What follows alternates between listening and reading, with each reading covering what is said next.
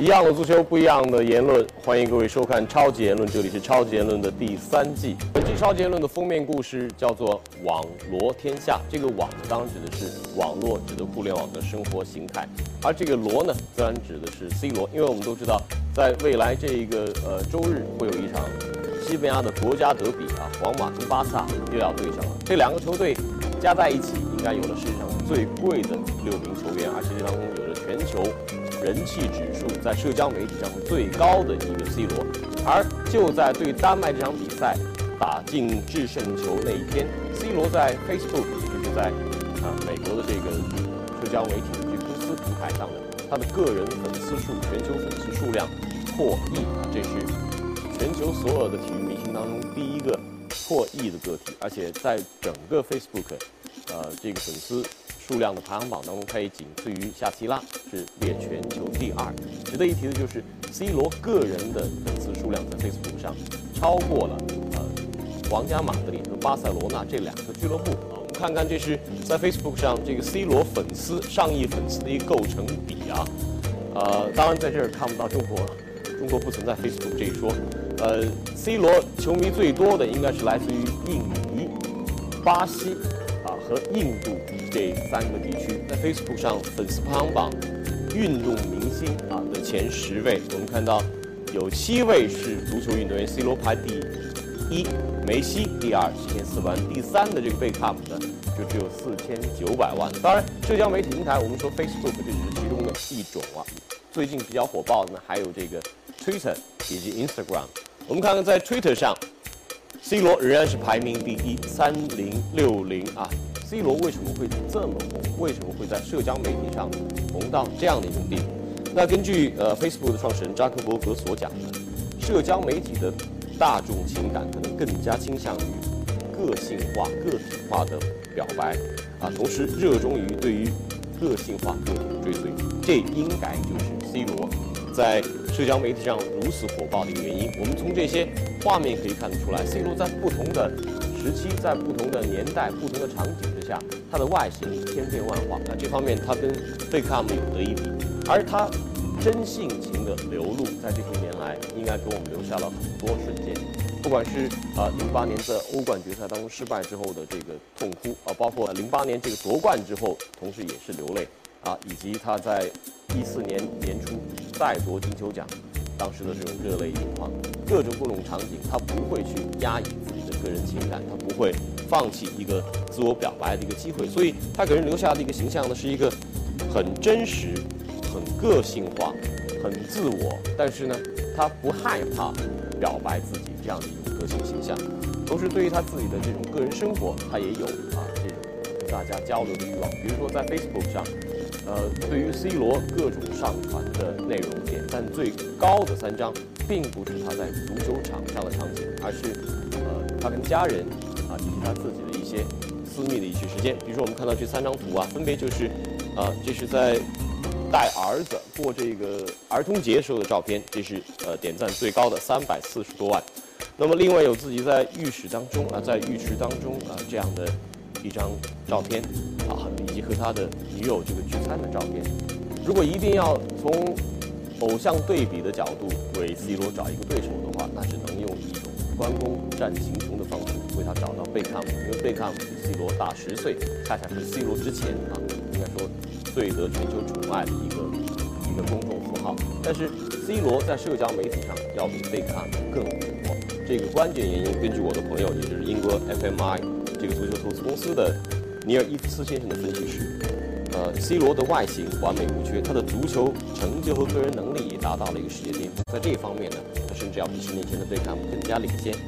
呃，另外呢，他在公共关系和商业选择这方面也没有走错过半步，而且跟贝克汉姆相比的话 ，C 罗他的红火恰恰是跟这个社交媒体的火爆同步的。贝克汉姆似乎有些出名的过早了一点啊，以这个社交媒体的存在论的话，所以这就决定了 C 罗一个真实、一个真性情 C 罗在社交媒体上会比贝克汉姆还要红火。 这样的一种红火，如果转移到其他的社会关系当中，特别是转移到这个商业领域当中，啊，也会产生巨大的一个聚众效应。比如说 ，C 罗最近跟一款瑞士手表的合作啊，他他发了 Facebook 上有六条推，而这六条推呢，直接带来了超过三千五百万的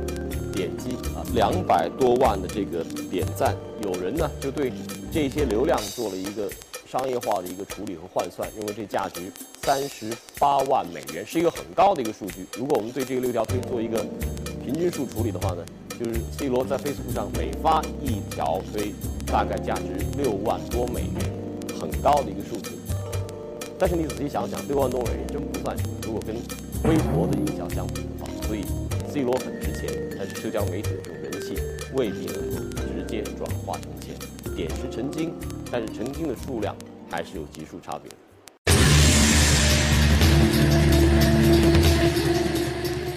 本期超前论的主题呢是叫做“网罗天下”啊，这些。 这跟呃社交媒体对于现在体育明星的存在，他们的生活状态，啊、呃，我们希望能够做一个条理方面的梳理。那今天少数报告的探讨呢，也是有请到了两位，不管是在体育营销还是体育传媒业内，都非常资深、非常有建树的两位重量级嘉宾，啊、呃，他们一位呢是著名的篮球经纪人以及这个篮球。 传媒的资深人士夏松先生，另外一个是我的老友，这也是呃深圳云传媒的 C E O 李路阳先生，有请他们两位跟我们一块儿来探讨关于社交媒体跟体育明星的关系。有请两位嘉宾，于总、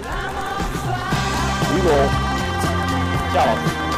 请在这个面板上留下两位的掌声。两位请入座。我们在这准备了四个这个简单粗暴的问题，希望两位嘉宾。 从这个问题来进行展开解读啊，先看第一个话题。如果你负责中国体育明星的社交运营，你会更重视哪个平平台啊？第一个是微博 ，B 是易信、微信 ，C 是其他。夏老师，呃，如果是现阶段的话呢，我想啊，把这个易信、微信，啊、呃，先要做好。嗯哼。 啊，因为这个呢，它的互动啊更直接一些，而且呢，和球迷啊和关注他的人之间的互动呢，感觉更亲切一些。我想这个是第一步吧。好，你选的是 B， 李老师 A， 最喜欢这样的开篇，一上来两人这个路数就不一样，对吧？李总跟我们解释一下，就你为什么在微信啊跟这个微博当中会更倾向于微博？其实微博跟微信在这个媒体这块简单对比就是，微信你相当于我在旁边新闻楼这里自。 自拍，这里就相当于微博在做节目，它其实是一个有一定作业标准的，这是完全不同的。啊、uh ，秀恩爱死得快嘛，所以在微信上，在这个朋友圈，如果你有更多的这种曝光的话，其实未必对你的这个明星的品牌的这个传播呢更有好处。其实是可能微微博的这种。 正面的力量会更大一点。那我的理解就是，你觉得一个体育明星将他的这个影响力要推伸出去的话，啊，他要更多的让不了解他或者说陌生人能够更多的接触到他，这样微博会要更便利。对，运其实运动员跟明星、体育明星是两个不同的这个术语，啊、对, 对吧？对。那么有些运动员他成绩很好，但是体育明星不仅仅是在看他的竞技成绩，明星就是就是就是明星。 演员跟明星，他其实也是根本不同的。那、啊、最近就有条新闻，前两天特别火的，就是关于这个奥运冠军陈定。对。啊，突然微博上有一个用户就说这个说陈定强奸了他。对, 对，这个这个。这这是微博上的事儿，是不是属于微博这个信息管理不善？呃，他如何回应这个事儿呢？这是中国人性管理不善，这是就是它本身社会这么乱，你微信、微博能怎么样呢？对不对？这这个其实是个社会事件，那么呃。 他在微博上，那个包括门户网站，对吧？也都传了传了很多。呃，我在路上在想这个事儿吧。其实我这两天也有也有观察到，我说，以后我们可能要重新定义什么叫强奸，对吧？这这事儿在中国它是个特别离谱的事情，就是说，你看到他们的一些简单的那些图片啊也好，包括一些记录，我觉得，嗯，有微博和微信是一件很好的事情，可以让。 中国人重新认识一下一些标准的、基基本的底线的一些东西，我觉得跟体育明星没什么关系。其实哪一个圈儿没有这个没有这个问题呢？你看到反腐的这个官员问题，你看到演艺界的现在的这个被封杀的这些所谓的问题艺呃问题艺人，再到体育明星不断出现这样的，体育明星算少的，对吧？对啊，那以后可能会越来越多。啊，自从沉淀以后，可能会越来越来越多。对，我们比较同意啊，呃，李总之前的那一个评论，就是微博和微信，微信更多呢会和你的所谓的粉丝形成一对一的这种沟通关系，所以你的沟通的过程，这些信息把私人化的东西最终会被形成公开化。对，所以在这一点上呢，就可能会造成了呃刚才讲到的陈定的这个事情。他只让你看到他们之间的沟通，但是沟通不，你看不到的那部分内容到底是什么实质？对，可能即使留给法官最后审个三年五年的话，也不一定能审得出来。但这个过程呢，确实被大家会很容易把它好像最大化。没有能够如何去定义社交媒体起到这个证据作用吧？是，目前好像没有。准备不是已经在开四中全会了，估计要重新定义很多这一方面的东西。要谢谢陈俊了，扯远了。反正这两位我说的就到到到此呢，我觉得。可以理解一下，就是说，不管怎样的一种社交关系和社交工具，作为体育明星，他在进行自我管理的时候，他是跟以前对于媒体管理一样，就跟以前这个管理电视媒体、报纸媒体一样，你必须要有一个这个声音的一个控制和对自己行为的一种约束。那我们看第二个话题，第二个话题可能更加接近品牌化，这个跟社交媒体没有直接关系，哪怕乔丹现在在 Facebook 的体育明星当中还排第九位，但是。Air Jordan 是体坛最成功的一个个人品牌吗 ？Yes or no？ 这就先让李总回答。因为我们之前做过那个泰格伍兹的这个国内的，他到中国来访问比赛，我是赛事秘书长，我们跟泰格伍兹接触比较多。嗯、其实，在乔丹之后，最伟大的个人的体育运动的呃这个明星的品牌就是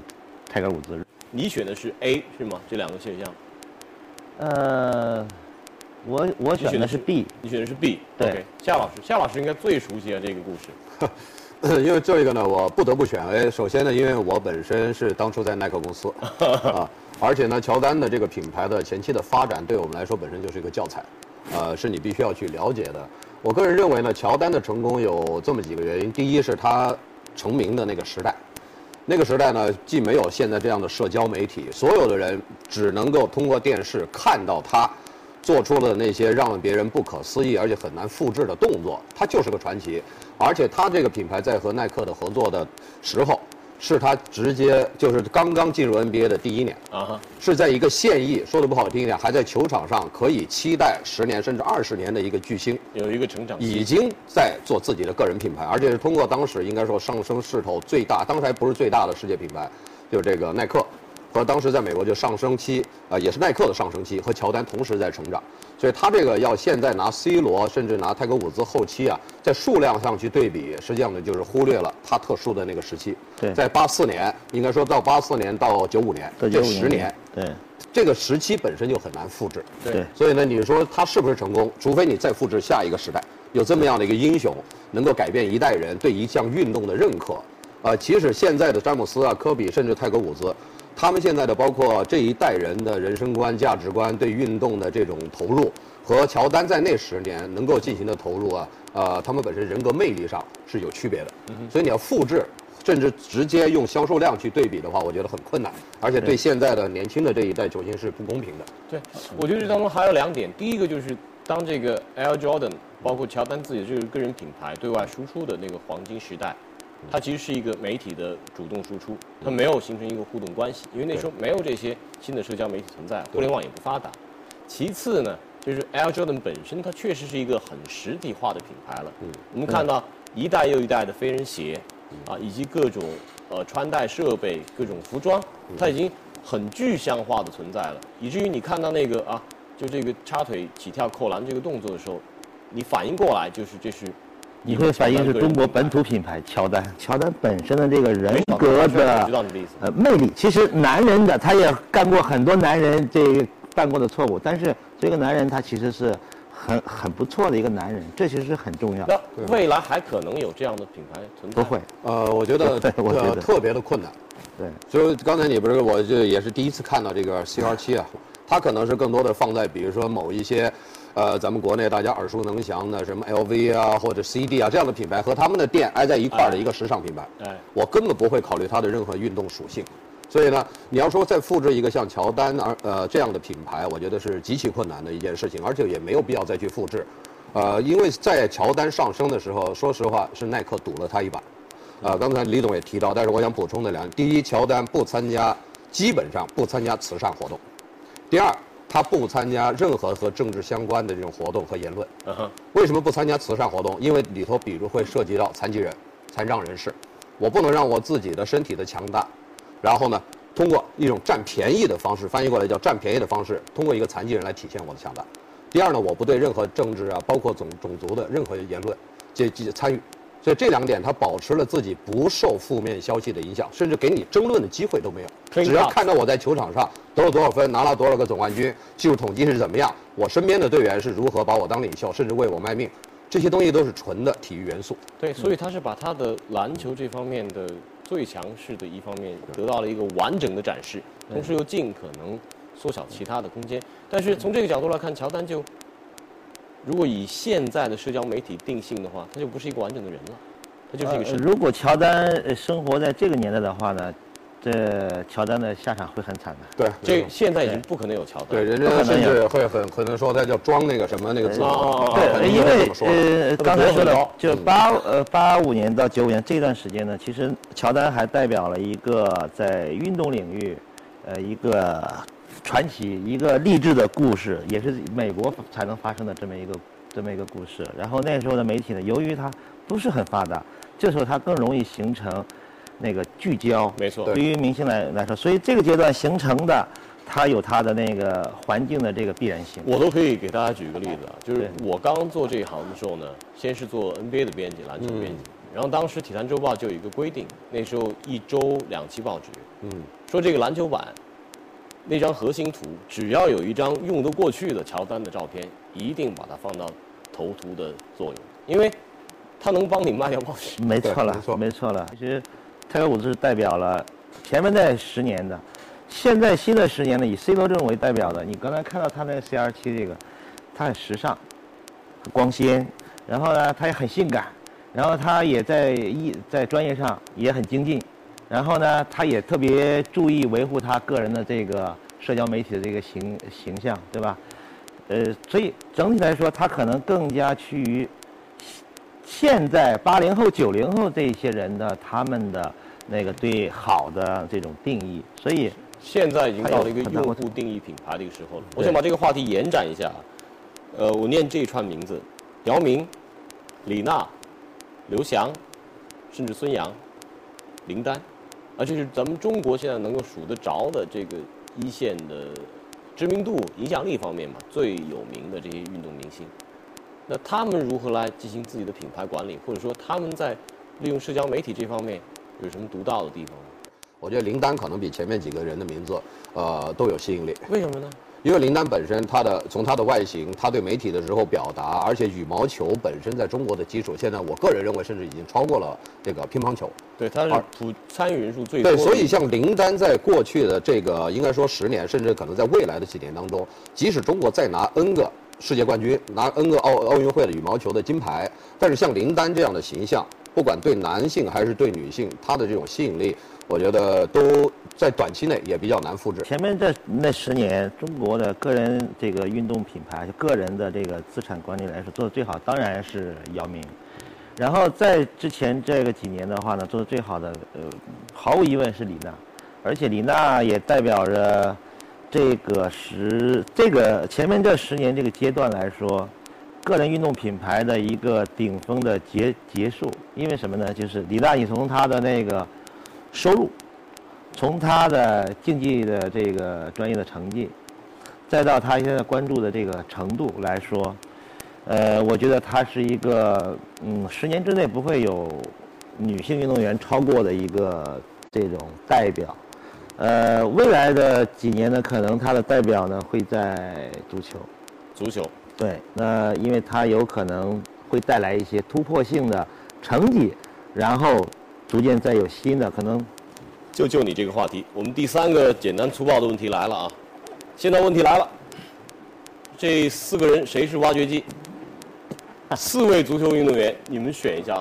这名字我估计夏老师看着都觉得陌生啊。王大雷、李毅、邵佳一、吴磊，哎，其实就让大家转换一下角色啊。如果你们是这个经纪人啊，你们也会知道现在要通过很多社交媒体来进行他们的品牌包装。你们俩各挑一个。其实中国的足球运动员没没有在选，呃，但是呢，一定要选的话，一定要选的话就是李毅，因为他毕竟他有那么多粉丝。OK， 夏老师，呃，不认识，不认识。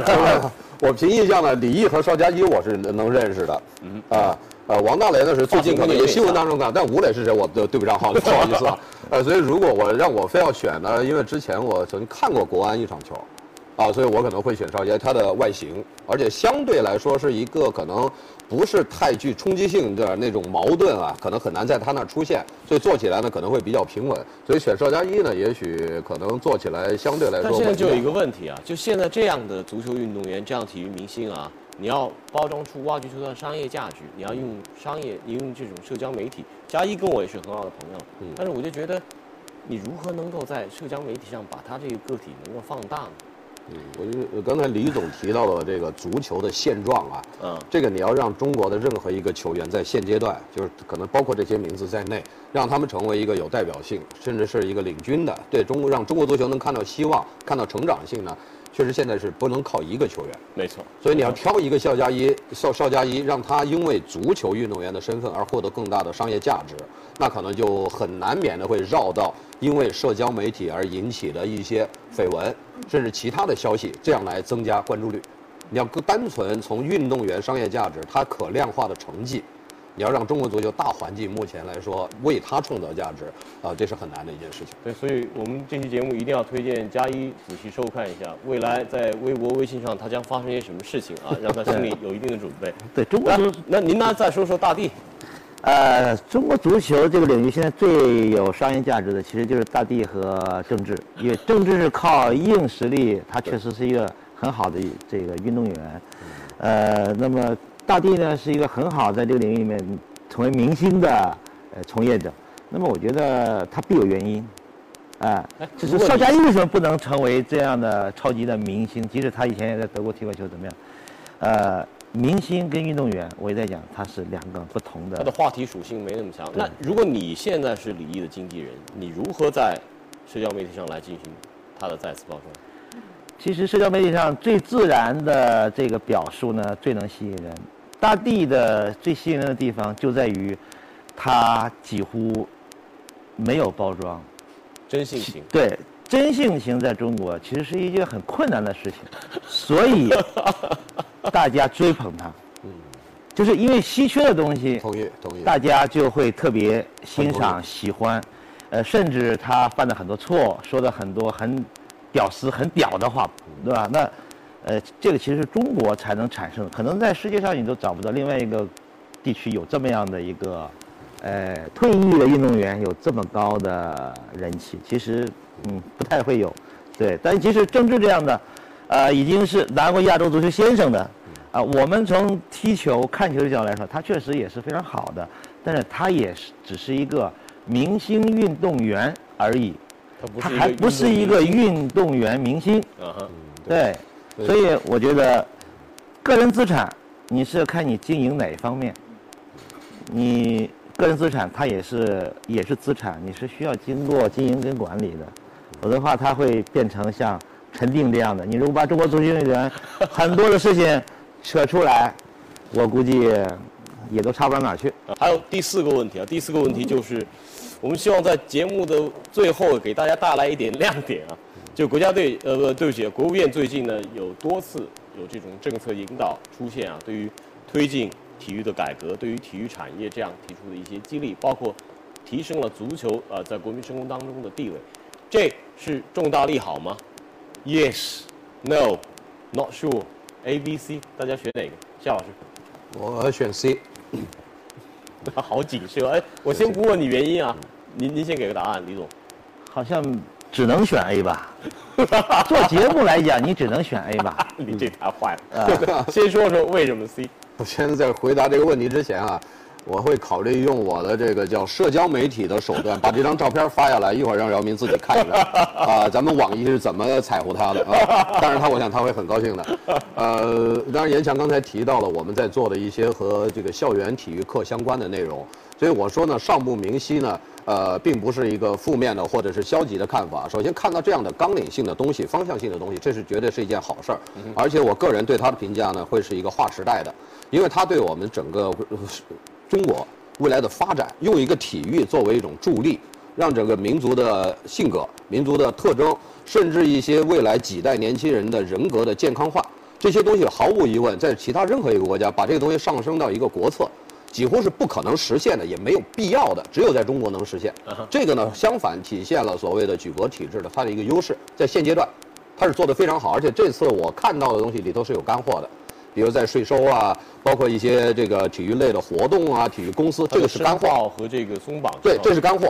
啊、呃。但是呢，我说的不明晰的，就这些东西落实下来之后，和现在目前在它没公布，就是在两天之前没公布之前，能起多大的变化？对，这个是你不现在很难去判断的。我就比如说，而且我今天呢在来的路上也在想，因为是那个严强做的节目，我不能在这儿就是光是哼哈哈的，就是起码我得要说点我自己真实的想法。首先呢，体育这两个字在这次的这个颁布的文件当中啊，会出现一个比较大的误区。所谓的体育，这个是个舶来词，对，是从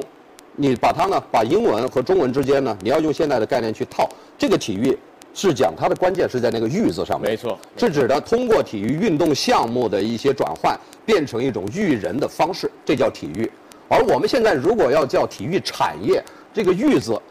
它只是一个偏旁部首。而不是它的主体，那个应该用什么？是运动，运动就所谓的 sports industry， 对，而不是体育，